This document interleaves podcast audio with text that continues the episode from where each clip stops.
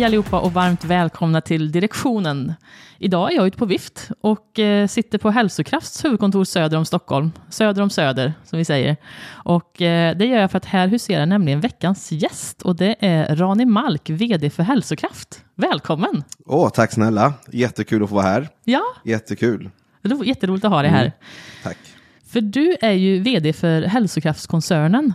Berätta, vad, vad är det för bolag som ingår i koncernen och vad, vad sysslar ni med? Mm. Vi är som sagt Hälsokraft Holding som jag ansvarar för då. Det har ju tre olika bolag. Så du har Curera som är, eh, tycker jag, Sveriges eh, ledande eh, tidning eller mediebyrå inom hälsa. Mm. Sen har du ett bolag som heter EVD som är en grossistverksamhet där vi levererar eh, produkter inom egenvård, hälsa eh, till, eh, till, till våra butiker men också till andra butiker. Mm. Externa butik som vi kallar dem för. Och sen då som eh, lite hjärtat i det här bolaget som är Hälsokraft, som är en kedja då som består av 62 butiker runt om i Sverige. Just det. Och eh, vad säljer de? Mm, men jag skulle säga, inte allt möjligt. Eh, ibland vill man säga så. Men Diverse vi, handel? Yes, så det, vi, det vi egentligen säljer, vi, vi brukar säga att vi jobbar med alternativ eh, medicin. Mm. Så att när du, när du känner att du vill få en, en bättre livskvalitet, eh, och det kan vara allt möjligt, det kanske att du vill sova bättre eller vad det nu kan vara för någonting, Mm. då ska man faktiskt vända sig till våra butiker. Eh, och skulle man fråga gemene man så skulle man väldigt enkelt uttryckt säga att vi säljer kosttillskott. Just det. Just det. Mm. Men det är väldigt mycket som ingår i just kosttillskott. Det är ju även livsmedel och, och, och ni säljer ju även en hel del skönhetsprodukter också, eller hur? Stämmer, så vi säljer väldigt mycket inom skönhet och då är det inte de här klassiska produkterna man ser i, i dagligvaran, utan det ska ju vara produkter som är fri från gifter och lite annat. Eh, vi säljer också väldigt mycket ortopediska skor. Mm. Så allting egentligen för att höja livskvaliteten hos, hos våra, våra eh, kunder eller våra människor. Vi, vi, ser ju, vi, ser ju, vi kallar inte dem för kunder, vi kallar det för egentligen människor, individer. Mm. Eh, det, det ska man ju kunna hitta i våra butiker. Just det. Just det. Härligt. Ehm, och visst är det så att eran, alltså själva hälsokraftskedjan med butiker som du pratar om, det ser lite annorlunda ut. Det är helt självständiga entreprenörer som är butiksägare, eller hur? Hur funkar det? Ja men det stämmer, det är ju, tycker jag, en av våra största styrkor, men också ibland kan, som, som i min position kan vara också en, en av de största frustrationerna. Men våra butiker är ju helt egna, så det är inte ett franchise-koncept där man är lite mer styrd, Mm. utan vi, det är ju medlemsbutiker. Just det. Så man äger sitt hyresavtal helt och hållet, man äger sin butik helt och hållet. Mm. Och vi är mer en supportfunktion till våra butiker. Just det. Så i, jag brukar ibland skämta att jag har ju, om vi har 62 butiker eh, så har vi också 62 vds där ute. Just det, just det. Och eh, ni är ju väldigt, har jag förstått också, väldigt eh, schyssta med vad man ska ha, alltså konceptmässigt och, och, och utbudsmässigt, för ni styr inte så mycket i ert koncept, utan de här butiksägarna tillåts verkligen vara entreprenörer och göra större val själva liksom. Mm. Nej, men, och det är lite det, om man, vi börjar egentligen titta på slut, eh, slutkonsumenter där vi vill att varje kund ska själv välja vad som är bäst för dig. Mm. eh, och hitta din väg för bättre livskvalitet. Och det fortsätter även faktiskt upp till våra butiker. De kan den lokala marknaden bättre än vad vi kan den. De kan sina konsumenter, de förstår vad som... Eh, och de har ju också passion på grund av... Deras passion kan vara riktad på olika sätt. Vissa kanske gillar mer ayurveda. Mm. Eh, den, den inriktningen, vissa kanske gillar mer kinesisk örtmedicin, vissa kanske gillar mer svensk klassisk kosttillskotts eh, inriktning. Eh, vi låter egentligen våra eh, göra det de är bäst på. Mm. Sen är det så att vi är ju väldigt, våran, våran mission är ju väldigt, väldigt enkel. Vi ska hjälpa våra butiker att driva, eh, det ska vara enkelt och roligt för butikerna att driva sin verksamhet. Mm. Och jag tror, eller vi tror, att om vi kontrollerar dem för mycket, då, tycker, då tror jag att man hämmar väldigt mycket av den här den fria entreprenörskap och affärsmannaskapet. Jag tror att det försvinner lite grann. Just det. Och den, den är ju någonting som vi värderar ju väldigt mycket. Mm. Ja, det låter ju som en dröm, tänker jag som har varit företagare i många år. Och så där. För just, det brukar ju vara både, alltså det finns ju fördelar och nackdelar med att ingå i en kedja naturligtvis. Men ofta så brukar man vara ganska låst till vad kedjan ställer för krav och så där. Så det är fantastiskt att ni kan ta fram egentligen det bästa ur den lokala kunskapen på plats, men också det lokala behovet hos kunderna såklart. Mm. Toppen. Mm, um, ja, och du kom ju in som ny vd i april 2020 var det va? Mm. mm. Mitt i en brinnande pandemi. Hur ja. var det? Nej men det var väl jättespeciellt. Jag, eh, om jag minns rätt här nu, så jag tror att det var januari som eh, vi skrev på och då hade man väl precis läst om att eh, första utbrottet i Kina. Mm. Eh, och jag var nog ganska kaxig och sa att Nej, men det här kommer vara en, en, eh, en fluga, det kommer pågå en väldigt kort period och sen kommer det gå över. Så jag tänkte inte så mycket mer på det. Eh, sen tillträdde jag i april och det var egentligen då som, eh, som ska jag säga, där man börjar se det här som en pandemi. Mm. Eh, och det är klart att eh, man, jag, jag, tror här, här, tror jag, här tror jag man fick se två sidor av mig. Det ena var ju ledarrollen, mm. där jag skulle försöka sprida ett lugn och säga men det här ska vi lösa, hitta, jobba med krishantering, ja, men bara egentligen sprida ett lugn. Eh, men också egentligen fokus nummer ett var ju medarbetarens hälsa.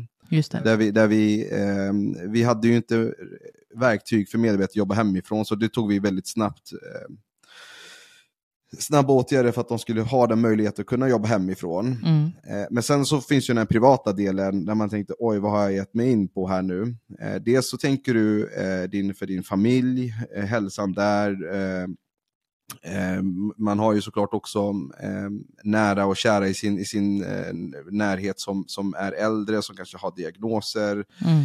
som man blev såklart väldigt orolig för. Så att jag tror att man fick se två helt olika, eller jag gick igenom två helt olika perioder där. När jag kom på jobbet så var, försökte jag vara lugnet själv. När jag kom hem så var jag, det var bara en stor röra, var är detta på väg någonstans? Mm. Ja, det kräver ju också en hel del som ledare att, eh, att klara av det såklart. Och vi kommer gå in lite mer på, mm. eh, tänkte jag, just det här med de här, din första tid på ja. hälsokraft och så också. Eh, men sen så strax efter att du kom eh, till hälsokraft så tog du också in mig som interimschef för marknadsavdelningen. Eller hur? Ja. Vi känner ju varandra sedan tidigare. Eh, och eh, vad inte många kanske känner till, det är att du och jag egentligen hade en historia av att vara ständiga motparter på vår tidigare arbetsplats, mm. eller hur? Det stämmer. ja.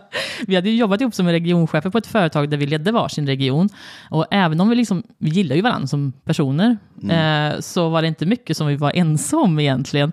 Vi hade ständiga diskussioner och stundtals ganska heta sådana, där vi sällan var helt överens efteråt.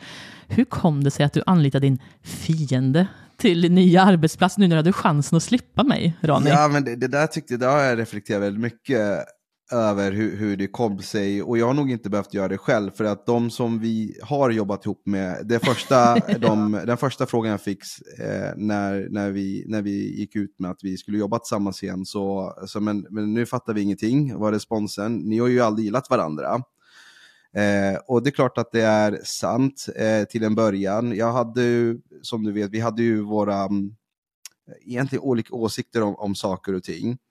Men jag, jag, vet att jag har många svagheter, men, men jag ska säga, en av mina styrkor tycker jag är att jag alltid försöker reflektera. Jag tänker väldigt mycket på varför saker och ting händer. Mm. Och en av sakerna jag tänkte på, men var, varför tycker jag inte om Ann-Sofie? Vad är det som gör att jag inte tycker om Ann-Sofie? Ja, det är väldigt, svår, väldigt svårt att förstå det, kanske det är ju det, för du måste, du, måste, du måste ju någonstans eh, du måste någonstans blotta dig själv när du gör det. Alltså det är en, det är en, det är en um, men det tog lite tid för mig. Men egentligen så landade jag i att, att jag var nog eh, avundsjuk på, på dig. Mm. Jag tyckte att du hade mm, styrkor och egenskaper som jag faktiskt saknade. Sen vet jag att jag har styrkor och egenskaper som kanske du saknar. Men, men det var väldigt tydligt för mig när jag faktiskt satt i lugn och ro och, och landade i att men det du är bra på, det, det är jag inte bra på. Mm. Och det kanske var det som var eh, varför, det kan vara en anledning till att varför vi inte kanske klickade med varandra. Just det.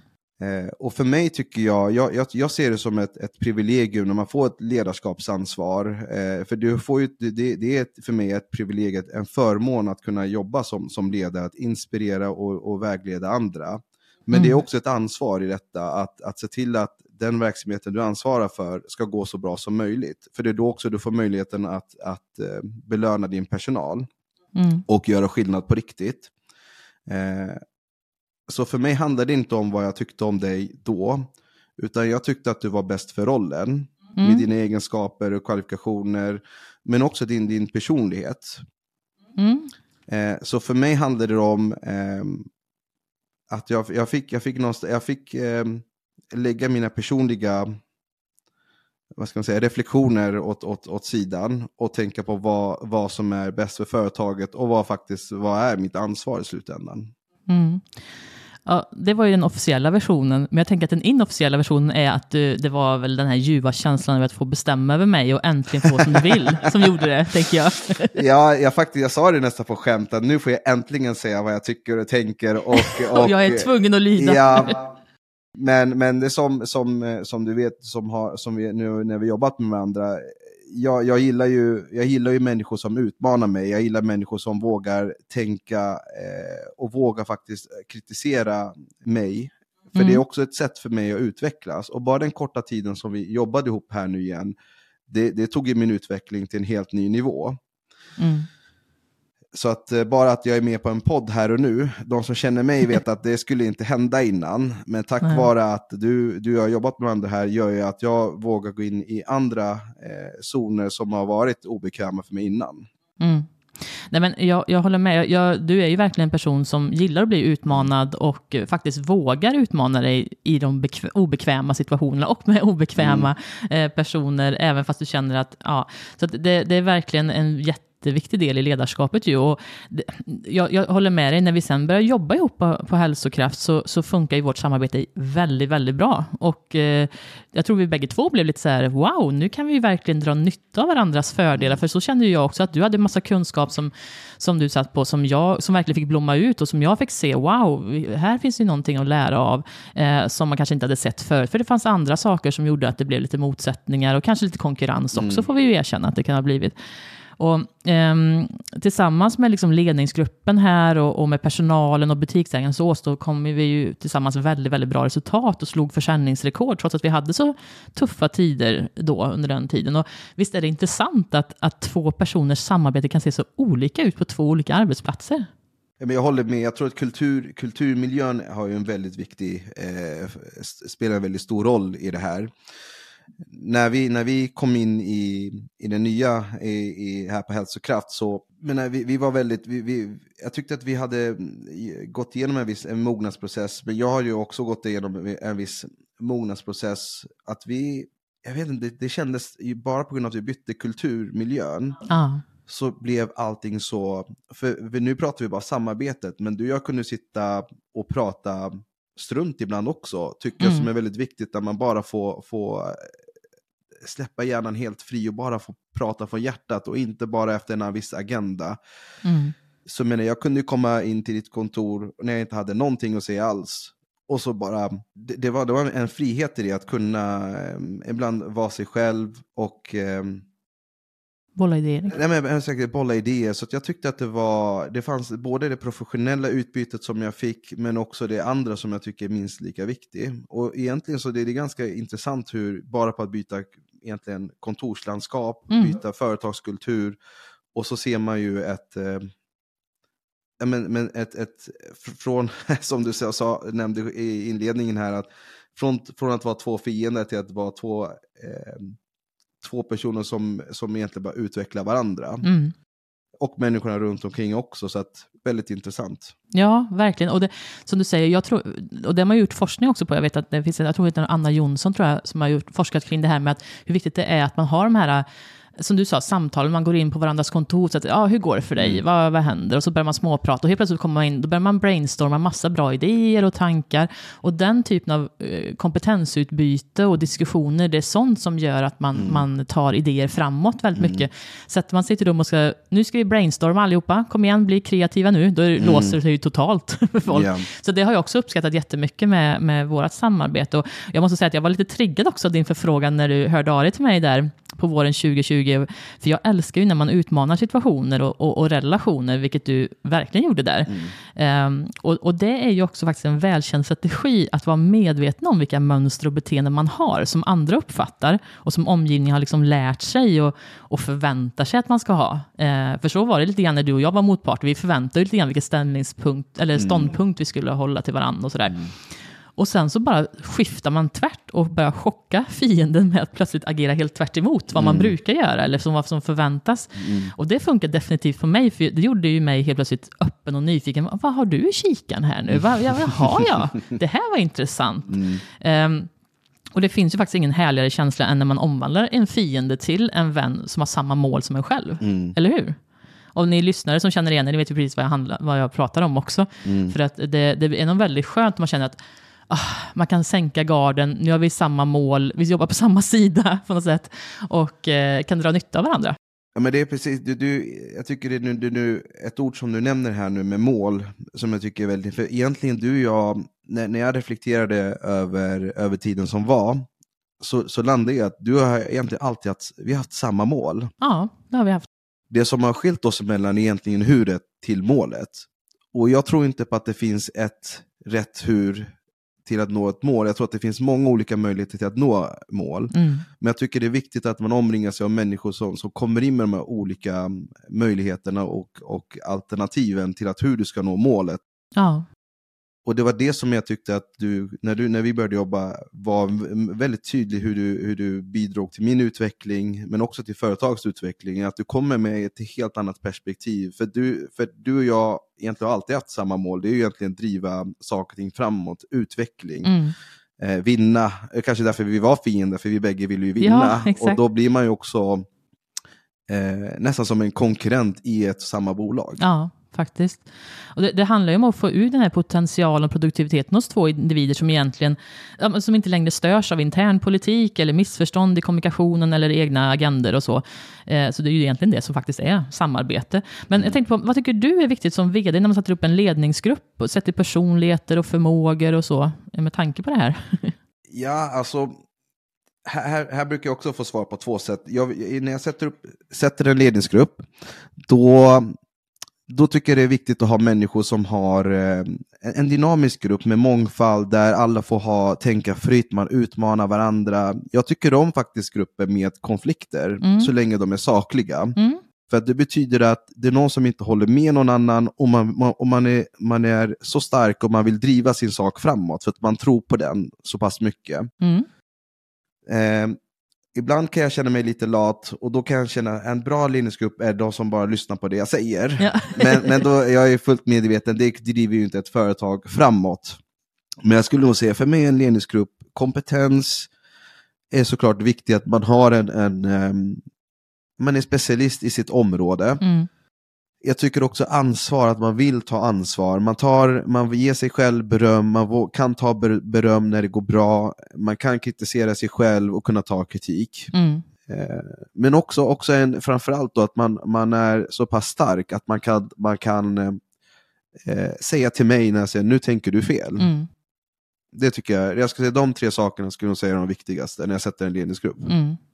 Ja, så du har någon ny irriterande jäkel nu som ersätter mig nu och ifrågasätter saker och, och så? Eller? Jag ska säga sju nya ja, i ledningsgruppen. Men, men det, är det, det, är så, är så, det är så jag tycker om att ha det. Eh, och det är klart att det är inte alltid, som ledare är det inte alltid roligt att bli ifrågasatt. Nej. Det är inte roligt att bli det när man är isolerad i, i, i ett eget rum eh, och sitter man och säger någon att man tycker att du gör fel eller man sitter i en, i en större grupp där någon säger att men, nu tänker du fel. Mm. Nej, men det är, det är ju jätte... Som du säger, det, det, kan vara, det kan kännas skönt att faktiskt ha likasinnade runt sig, men det kan vara likasinnade i, i, som du säger, kopplat till mål och vision, vart vi ska någonstans. Men man är, uh, tänker olika när det gäller huret och, och, och ser från olika vinklar framförallt, för det är oftast mm. det som gör att... Uh, så att det, jag, jag håller med, det, det är väldigt viktigt och väldigt bra att du tänker så, för det är, lätt, det är lätt att sitta och säga det. Men mm. jag vet ju faktiskt att du är en sån ledare som faktiskt vågar utmana och som tycker om när folk ifrågasätter dig. Eh, så det är ju det är väldigt stark egenskap mm. som inte långt ifrån alla har.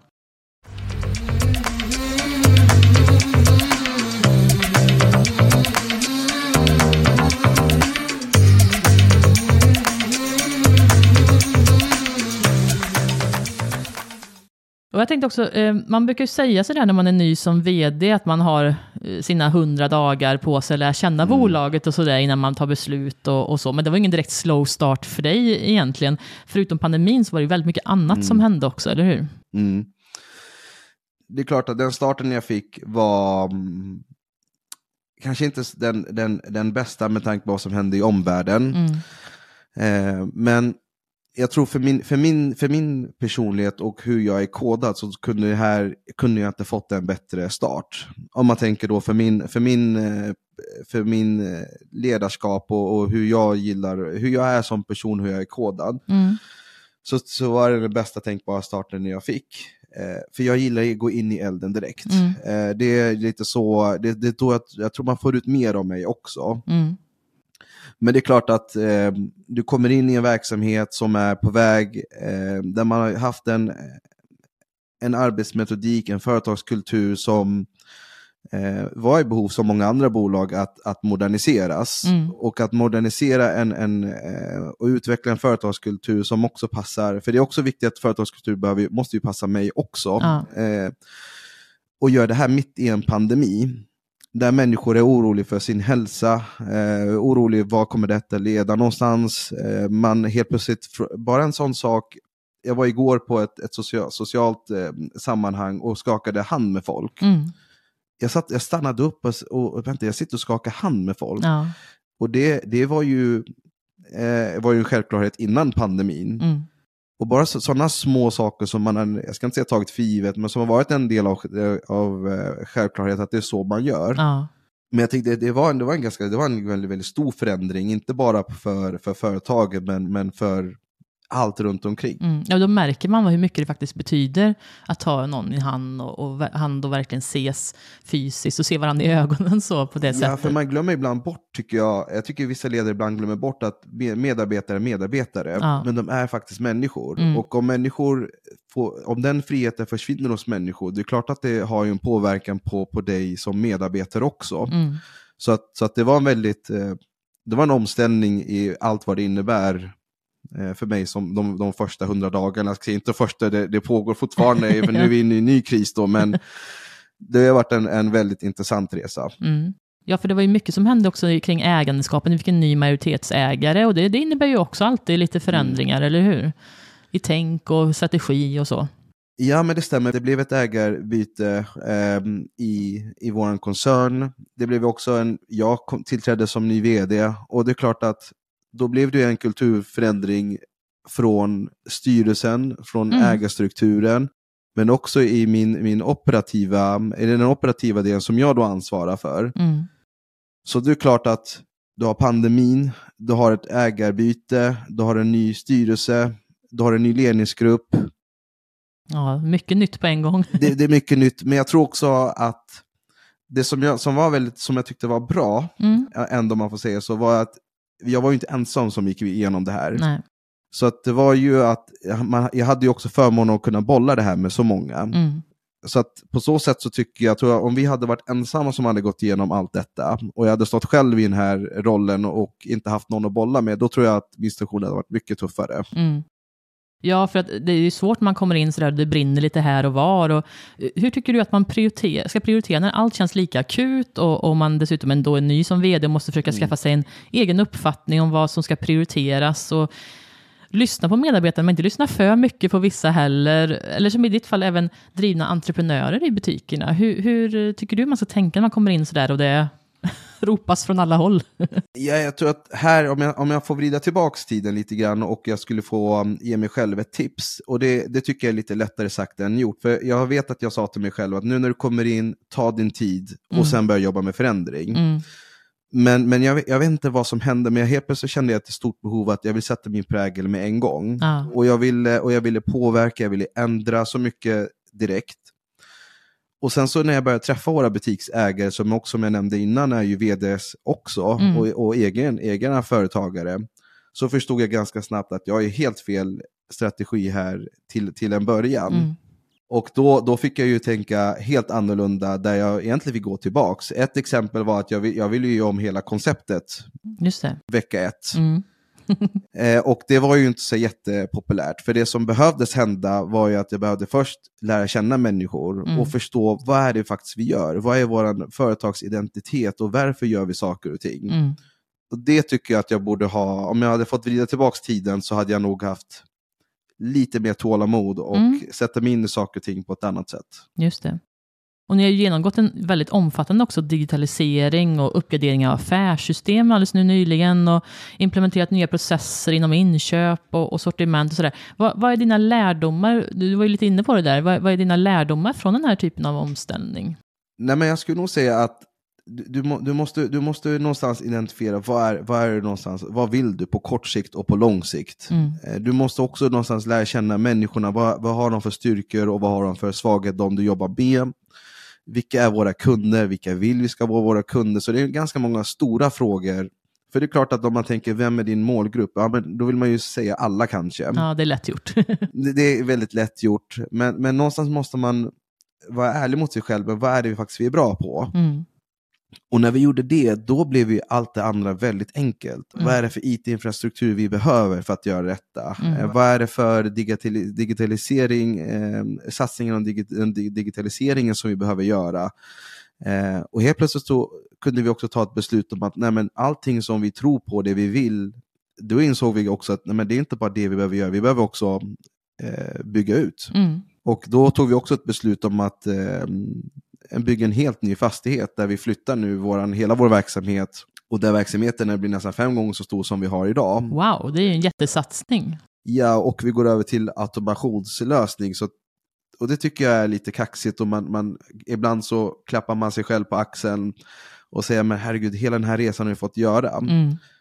Och därför, ty- men den, den resan blev väldigt klar för mig, eller för oss, när vi började svara på de här tunga frågorna till en början. Ja, just det. Så ni kom snabbare till de här... eh, Det, det rullar igång, eh, ett, ett, eh, det rullar helt igång, egentligen igång en snöboll kan man säga nästan, av, en snöbollseffekt av innovation och tänk och ny, Mm. nytänk egentligen. Och Det är det som är så fascinerande också, att det kan vara så att eh, det kan vara trögt i början när man ska göra en förändring, men när man väl har fått hjulen i rullning, då jäklar Ja. kommer det nya grejer. Men vad intressant, då, då ska ni, alltså, ni ska alltså flytta?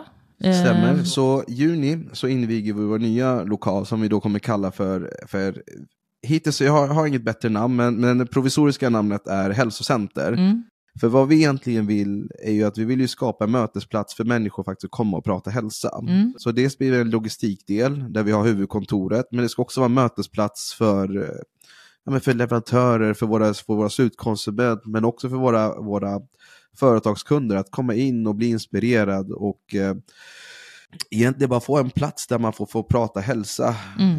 För jag tycker det är en, det är en, just hälsa är ett sånt, just nu tycker jag det är ett, man, jag tycker inte det, det, det, mm, det är, mm, det, det, det är inget kraftfullt ord idag, Nej. tycker jag. Man använder lite för mycket kanske? Man använt det lite för mycket i, all, i, i så många olika sammanhang. Men för mig, för mig är hälsa någonting som är så himla viktigt. Eh, Jag vet att det är satt med eh, en bekant till mig som skröt om hur ofta han servar sin bil, hur han tar hand om sin bil. Mm. Och så egentligen, eh, bara rent spontant så frågar jag, men hur ofta servar du din kropp? Mm. Och då så tittade han på mig och, förstod inte riktigt min fråga. Ja, Men det mest dyrbara vi har är ju våra kroppar, men vi lägger alldeles för lite tid på det. det. Utan, utan vi, vi gör det väldigt enkelt kategoriserat, antingen är du sjuk eller frisk. Mm. Men jag tycker att vi måste börja ta de, de andra diskussionerna på allvar, att men du vill ju få en bättre livskvalitet. Mm. För i slutändan så har du inte en, en har du inte den energin så kan du inte vara en bra pappa, mamma, bra ledare. Mm. För allting kommer ju därifrån, Mm. från, från energin. Och energin är ju kopplat till hälsa och så vidare. Så att den nya, den nya fastigheten som vi nu bygger, min dröm är ju att kunna skapa möjligheterna att ta det på ett, ett ta det här ansvaret och sprida det här ännu mer på nationell nivå. Just det. Ja, för det är skillnad på kvalitet och kvalitet när det gäller hälsa. Det är svårt att mäta livskvalitet. Det är inte så här att ja, men idag känner jag mig två snäpp bättre i livskvalitet än vad jag gjorde för två månader sedan. Det är ju, det är liksom, det är ju svårt att bedöma, så att säga. Eh, så att, eh, men ändå så viktigt. Ja, det är superviktigt och det är så många parametrar som spelar roll. Jag hade, igår så åt jag rätt, jag gjorde allting rätt, men så sov jag ingenting för att dottern väckte mig mitt på natten. Ja. men då vaknar man och är lite extra trött. Ja, Så att ibland så är inte allting i dina händer då, men, men det är ju precis som du säger, det är, det, det, det, det är ett väldigt svårt begrepp, men den är väldigt individuell också, vilket jag tycker är, är bra. Mm. Så att du kan själv sätta värde på vad är hälsa för dig. Just det. Just det. Mm. Ja, vad intressant. Det ska bli väldigt spännande att följa den här nya satsningen nu då framöver till, till sommaren här och till nästa höst. Men ehm, då, då har du ju du har inte haft ont om utmaningar om man säger så, men vilka tycker du har varit de största utmaningarna? Om du ser tillbaka på den här tiden nu, vad, har du någon gång känt så här, ah, kommer vi ro det här i hamn egentligen? Och, har det varit eh, mörka stunder någon gång? Men det skulle, jag skulle nästan säga varje dag jag vaknar, jag har nog en ganska konstig utgångsläge. Jag utgår alltid från att någonting dåligt kommer hända. ja, Eh, katastroftänk. jag, ja, men jag, har nog, jag tror att det har hjälpt mig hantera stress på ett annat sätt. Men, men om man ska vara helt ärlig så är den, den nya krisen vi går in i nu, Mm. för jag tyckte pandemin var väldigt speciell, för den, där tyckte jag, det här tänkte jag nästan mer på hälsan. Mm. Jag tänkte mer på min mor, jag tänkte mer på, på mina barn som vi inte kunde ta till förskolan. Så det tog nog mer, det var sånt som jag tänkte mer på eh, om man tänker eh, egentligen på, på ett helt dygn. Då. Så det är klart när man är på jobbet så, är det, så, är det, så får man hantera de frågorna. Mm. Så, och men, men det som var väldigt, man visste ju inte hur länge det här skulle pågå. Nej. Så man visste att det kunde vara löst imorgon eller inte. Men den här nya krisen vi går in i nu, där vi, där vi har inflation, vi har ett krig, vi har ett regeringsskifte, det är ganska mycket som händer just nu i samhället. Ja. Så att det är klart att den, den skulle jag nog säga att jag eh, inte orolig för, men jag har respekt för det. Mm. Mm. Absolut. Ja, för att, eh, I och med att vi, vi har ju redan sett nu, nu spelar vi ju in det här bara några dagar innan det sänds Mm. avsnittet, och eh, det visar sig att det börjar slå ganska hårt på handeln, det här med, med ökade eh, kri, priser och elkostnader som skenar och sådär. Och att kunderna håller lite tajtare i plånboken och kanske gör lite mer planerade medvetna val än vad man kanske har gjort tidigare inför Black Week nu då och julförsäljning och sådär. Har ni någon särskild strategi från ert håll för att liksom stötta? För ni vill ju naturligtvis att kunderna ska hitta rätt erbjudande i butikerna, men ni, ni har ju också butiksägare och återförsäljare som era kunder också. Har ni någon, särskilda, någon särskild strategi för att eh, stötta och skapa relevanta erbjudanden till alla era kunder? Men det, det, det skulle jag vilja vi har, vi, Det här är en fråga som vi diskuterar väldigt nära med våra butiksägare som har den här lokala kännedomen. För vi ser ju också att, att beroende på vart man är så påverkas man olika. Mm. Och inte för att, och för att inte gå in i, i, i detaljer exakt hur, vilka strate, strategiska initiativ vi har, men det vi, det vi gör just nu är att vi försöker jag, jag, jag tänkte, nu har vi en, egentligen en Black Friday-kampanj här nu och det vi faktiskt gör, och det är ju initiativ från våra butiker och, och, och mitt team här då, det är att vi faktiskt ger tillbaka till välgörenhet nu istället. Mm. Men ni har lite annorlunda Black Friday-upplägg. Så. Ni, ni, ni vill inte bara kränga produkter, utan ni vill också ge tillbaka i era kampanjer nu inför Black Week. Ja, alltså om man, om man tittar, nu, nu går vi in här nu, det är Black Friday, det är julförsäljning, och vi har alltid, vi har, man, man kan titta på ett bolag som Systembolaget som kanske inte jobbar så mycket med merförsäljning. Ett begrepp vi använder väldigt mycket är omsorgsförsäljning. Mm. Vi, vi, vill ju, vi vill ju hjälpa. Eh, och sen är det också att nu när vi går in i en tid här där Precis som en ledare alltid måste prioritera, ska ju varje slutkonsument nu behöva prioritera. Vad Mm. är det som är viktigast för mig? Det kan vara i princip vad som helst Mm.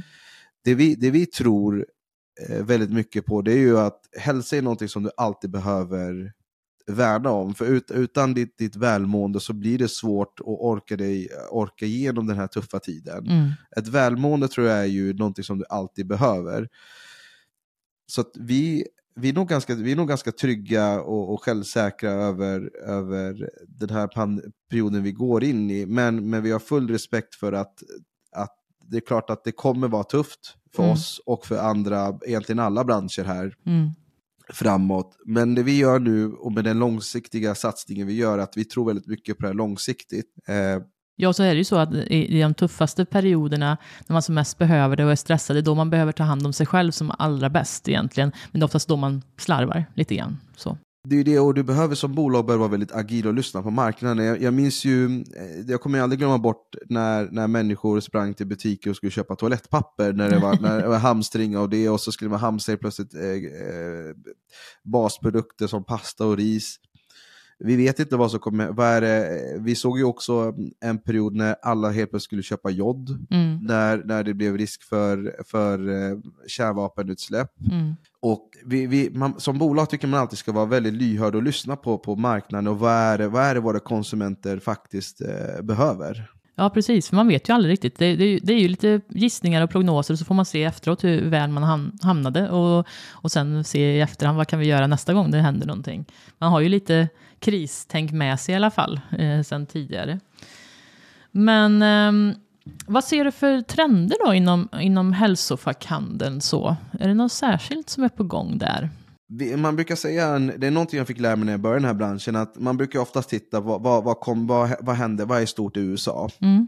Det vi ser nu som, som är på gång är ju nu, det är ju, det är ju organprodukter där man köper, för det finns ju om man tittar, är man vegan eller vegetarian och inte vill äta lever, Mm. så har man, eh, ser nu att flera företag jobbar med att man paketerar i en tablett. Och då får du all den näringen som, som, som man får när man äter då till exempel lever. Mm. Och jag själv som inte klarar av den smaken eller den konsistensen så, så har jag faktiskt själv börjat ta det, det som kosttillskott. Just det. Ehm, sen tror jag också det som kommer bli mer större och större i, eh, jag tror i Sverige men också världen över, det, det är ju att man börjar jobba med precisionsbehandling, eh, behandling, eller precisionsrådgivning. Mm. För idag är det ganska vedertaget att ja, men du kanske ska ha lite C-vitamin, du kanske ska ha lite magnesium och vissa, eh, vissa basala produkter. Men vad jag tror och vill, det är ju att, för vi vill ju egentligen hjälpa människor, Mm. men, men det som är så fint med individer, är att alla vi individer är ju väldigt olika och väldigt unika. Mm. Så att en människa behöver ju en viss dos, Mm. och den andra kan ju behöva en helt annan dos. Och om man kan börja jobba med precisionsrådgivning, eh, då kan du faktiskt hjälpa personen att, vad är det precis du behöver? Ja.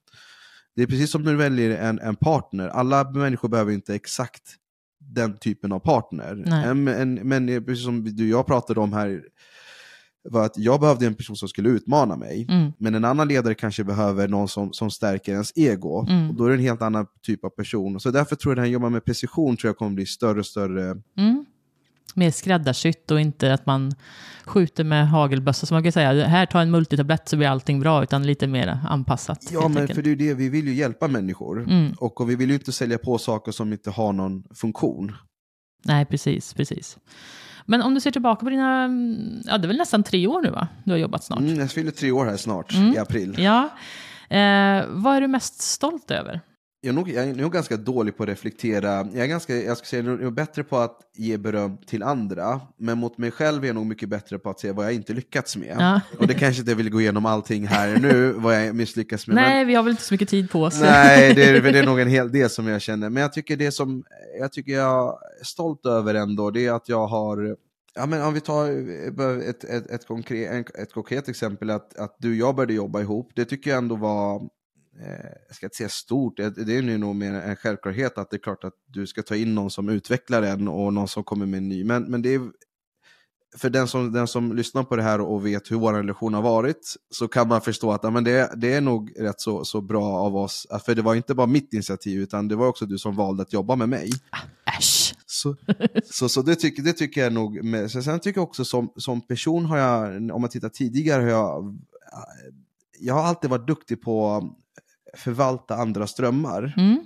Det Men håller jag med i, om. Och i, den här, I den här rollen har jag nog blivit bättre på att förvalta mina drömmar. Mm. Att tänka större och, och tänka en, alltså internationellt. Vad, kan vi, vad är det för bolag vi kan faktiskt bli?